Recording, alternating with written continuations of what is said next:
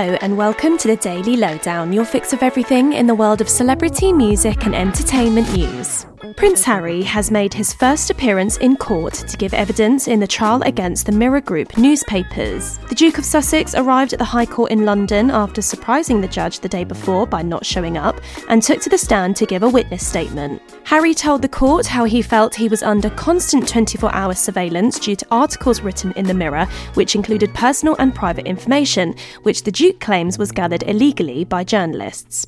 Harry also spoke of his ex girlfriend Chelsy Davy, explaining how he believed their relationship was always set to be doomed due to press intrusion. The case is ongoing. Taylor Swift has shared some exciting details about the upcoming re release of her album Speak Now, including some new collaborations.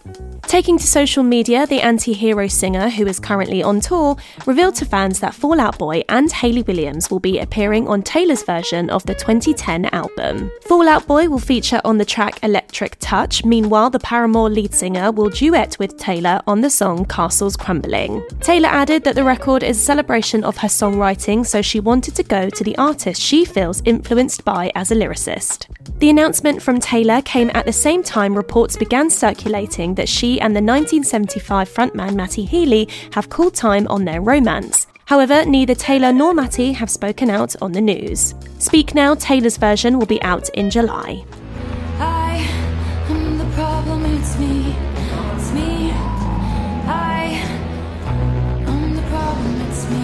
Lewis Capaldi has been inundated with support from fans after he cancelled all upcoming concerts prior to his set at Glastonbury Festival in order to rest and recover. The Someone You Loved singer released a statement telling fans that he would be pulling his upcoming gigs over the coming weeks after the past few months began to take a toll on him mentally and physically. Lewis added that he's going to spend the next three weeks to be himself in Glasgow to make sure he's at his best and ready for the gig at Worthy Farm, where he'll be joining headliners including Elton John and Guns Guns N' Roses.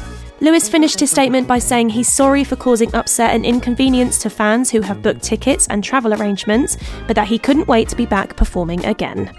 I was getting kinda used to being someone you love to let my guard down and then you pulled the rug. I was getting kinda used to being someone you loved.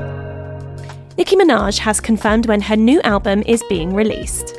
Queen of Rap, who hasn't released an album since 2018's Queen, wrote on Twitter that the album would be released on 20th of October 2023, and we're already counting down the days.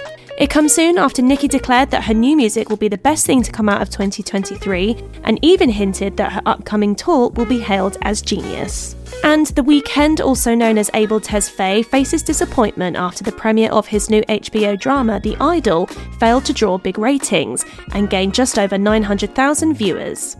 The show, which also stars Lily Rose Depp, has faced criticism in recent weeks due to the themes and nature of the plot and received just 25% on Rotten Tomatoes. However, some fans have been enjoying the drama, which tells the story of a pop star looking to launch a comeback into the mainstream and enlist the help of a nightclub owner to make it happen. The Idol is available on HBO in the US and on Sky Atlantic and now in the UK. Oh, that's great. Beautiful, Joss. When was the last truly fucking nasty, nasty, bad pop girl? And that's your daily lowdown from Hello. Check out our social media channels and HelloMagazine.com for more news and updates on your favourite celebrities.